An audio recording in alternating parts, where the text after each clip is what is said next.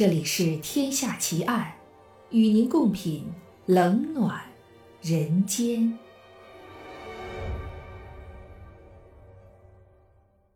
各位听友，大家好，这里是喜马拉雅 FM，您现在收听到的是《天下奇案》，我是暗夜无言。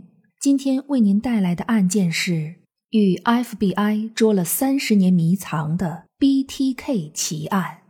上集，美国哥伦比亚广播公司广受欢迎的剧集《犯罪心理》已经播出到了第十四季。每一集中都会有一个特点鲜明的罪犯，FBI 的重案组成员们运用心理分析技巧，千方百计地从连环凶案中总结规律，破解罪犯的身份之谜。在真实版的《犯罪心理》中。一个代号为 BTK 的罪犯成为 FBI 的头号敌人。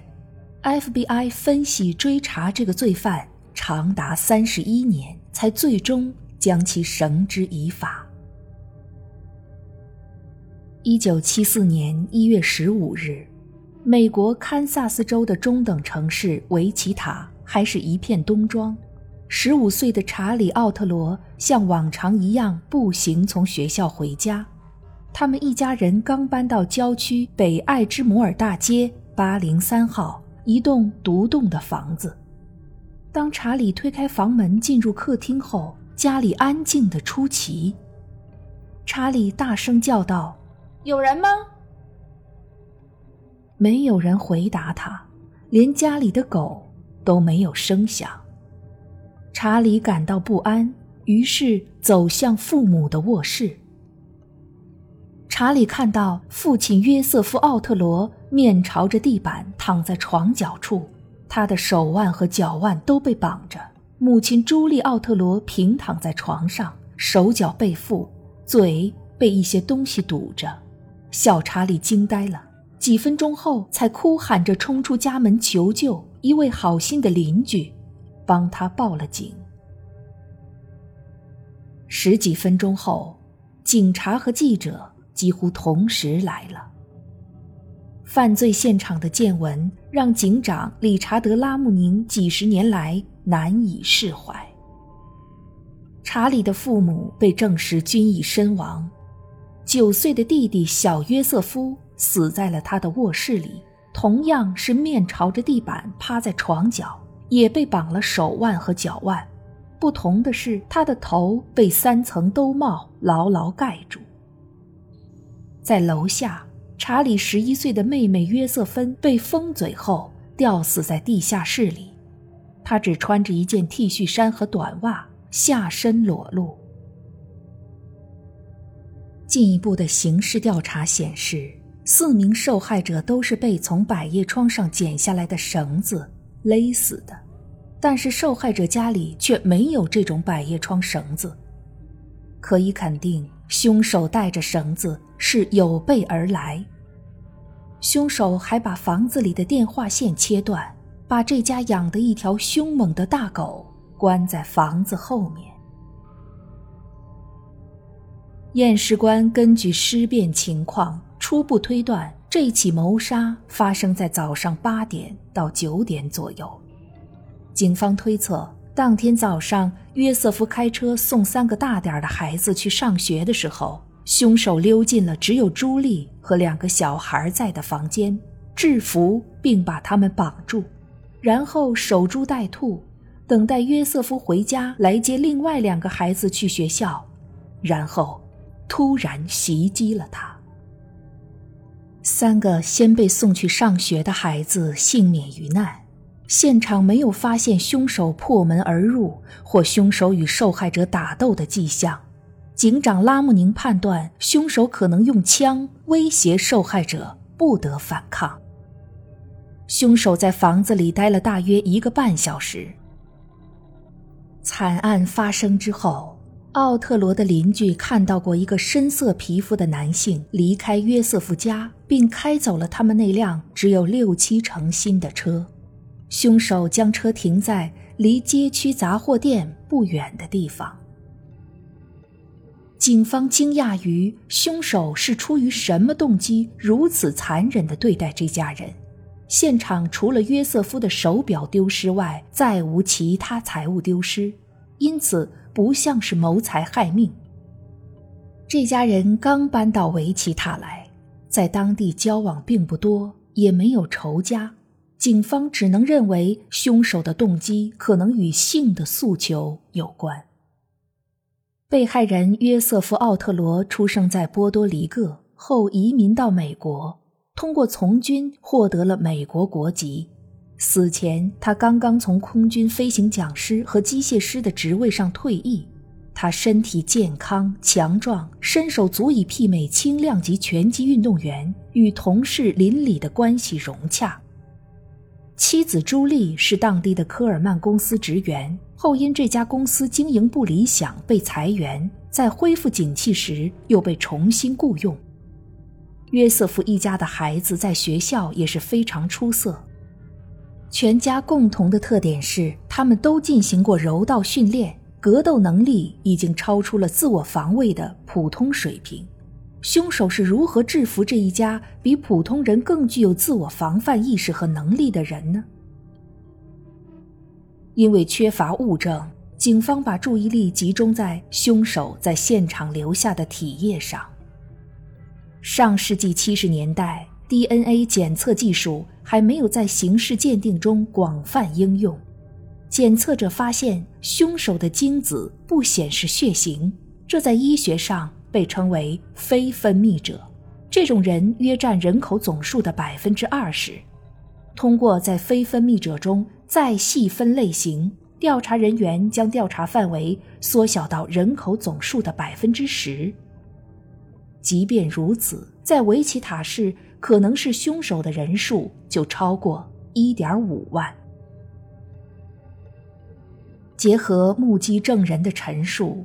警方复原出凶手画像，进一步缩小侦查目标，最终有三名男子承认自己杀死了约瑟夫一家。警方找到了犯罪嫌疑人，案子有了重大突破。但是接下来发生的事情超出了所有人的意料，并使维奇塔人陷入更深的恐惧之中。就在谋杀案发生九个月之后，一九七四年的十一月，维奇塔英报的记者唐·格林治尔接到一个匿名电话，匿名者表示自己就是凶手。他说：“警方抓住的那三个家伙，只是想借这起谋杀案出风头。他们其实什么也不知道，是我一个人干的，没人帮忙。”匿名电话让格林治尔把注意力集中在维奇塔公共图书馆里的一本机械工程学教科书里面。格林智尔立刻动身前往图书馆，找到这本书，书里夹着一封信，信中描述了许多只有真凶才知道的作案细节，如约瑟芬在地下室西北角被百叶窗绳子勒住脖子，他的手被绑起来。脚被晒衣绳捆住，他的眼镜留在卧室西南角。这些细节，警方和到过现场的记者从未向外界披露过。来电人还暗示，可能有更多的受害者。这封信的真实性看来是毋庸置疑的，但是格林智尔并没有将这封信公之于众，而是交给了警方。此时，该案移交给了美国联邦调查局专案组。十一个月后，维奇塔英报的死对头——维奇塔太阳报的记者凯西·海勒收到一份这封信的复印件。他在一九七四年十二月刊登了这封信的部分内容。信中写道：“我写这封信给你们，是为了节省你们这些能够作为合法纳税人的时间。”我对于发生的这件事感到很抱歉，他们遭受了最痛苦的惩罚，我很难控制我自己。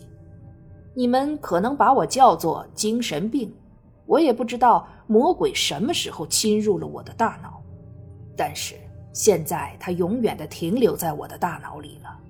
一个人怎么能挽救自己呢？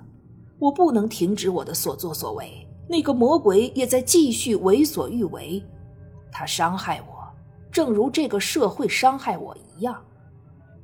这个社会应该感谢像我一样能够解救自己的人。这些受袭击者在被我折磨，这是一个复杂的、不好玩的游戏。我的魔鬼朋友玩得很开心，并记下了受害者的数目，跟随他们。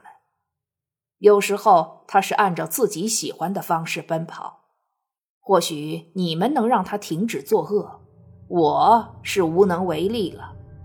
他已经选好他的下一个目标，我不知道那些目标是谁。读完报纸的第二天我就知道了，但是已经太晚了。祝你们好运。这封信结尾处另有附言。我也不会改变我自己的作风。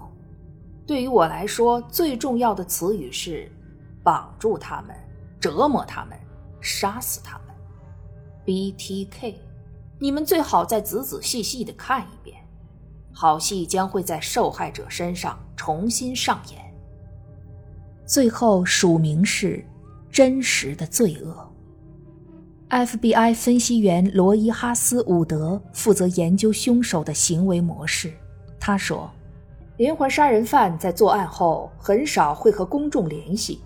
BTK 肯定有严重的自恋症，也就是说，他觉得自己比别人优越，从来不会犯错误，而且极度希望得到关注。他是个精神病患者，这种人有极强的控制欲。BTK 擅长自我脱离。”也就是说，他能以局外人的心理来看待自己所做的事情。凶手给报社记者打电话，代表了他通过挑衅的方式渴望得到关注。凶手在信里的措辞中有很多单词拼写和语法方面的错误，他假装什么也不懂，但还是露出一些马脚。他其实思路清晰，且使用了精神病的错乱的。以及堕落等较为文雅的书面语，他有可能还读过一些犯罪心理学方面的书。加利福尼亚州的十二宫杀手给旧金山纪事报寄信的方式，明显对他有启发。总之，凶手像是一个受过良好教育的白领。一九七七年三月十七日。二十四岁的单亲妈妈莎莉·维安和她的三个孩子住在维奇塔市的南海德里克街。上午十一点四十五分，凶手出现，他把孩子们关在洗手间，然后慢慢的掐死了莎莉。后来电话突然响了，凶手受惊后夺路而逃。FBI 调查人员觉得这起案件跟本土发生的约瑟夫一家的凶杀案有不少相似之处，但这一次凶手为什么没有事先切断电话线呢？沙利维安的儿子曾在那一天早些时候看见凶手出现在隔壁邻居门口，警方无法从他的描述中确认凶手身份，但却猛然警醒：沙利维安。根本就不是凶手的真正目标，隔壁邻居可能才是。谢利尔·科吉和朱迪斯·可儿是室友，住在离沙利维安隔几个门的一栋房子。案发当天，两人都不在家。谢利尔回忆，之前确实有一个男人敲门，而莎莉死的当天，他们的电话线是断的。一年以后的一天晚上，谢丽尔走进厨房后，刚一打开灯，发现窗外有个男人在观察她，正是一年前来敲过门的男人。两人目光接触后，那人就转身离开了。谢丽尔吓得赶紧躲到厨房的桌子下面打电话报警，并且一直待到天亮。单独在家的女子显然是这个连环凶手的新目标。凶手为了避免在下手时犯错，提前会了解自己的下手对象，收集各种信息，比如住在哪儿、开什么车、什么时候回家等等。一九七七年十二月八日，二十五岁的南希·福克斯从打工的珠宝店回到家里，她是个单身女性。打两份工，每天都很晚才回家。凶手用绷带勒住受害人，把她挂起来，慢慢窒息而死。第二天早上八点十八分，凶手杀人后自己打电话通知警察。通过警方的热线电话，他简短的说道：“博信南街八百四十三号有凶杀案，南希·福克斯。”当警察循着号码赶到凶手打电话用过的公用电话亭时，凶手已经离开了。两个月后的一九七八年二月，维奇塔电视台收到了一个包裹，包裹里不但有封信，而且还有首诗，诗的题目叫《南希之死》。风景落入眼里，冰冷之手握紧。死亡已经降临，地狱之门开启。署名是 B.T.K。凶手在信中写道：“给我起个绰号怎么样？要不就叫 B.T.K 好了。”凶手承认自己杀死过七个人，包括约瑟夫一家、沙利维安、南希·福克斯和一个不知名的人。信中，凶手感慨道：“我还得杀多少人，报纸才会报道我，整个美国才会注意到我。”BTK 显然还要再次杀人，FBI 陷入两难境地：是如实让媒体报道，成全 BTK 杀人成名的愿望，还是拒绝他的要求，但有可能激怒他再次作案呢？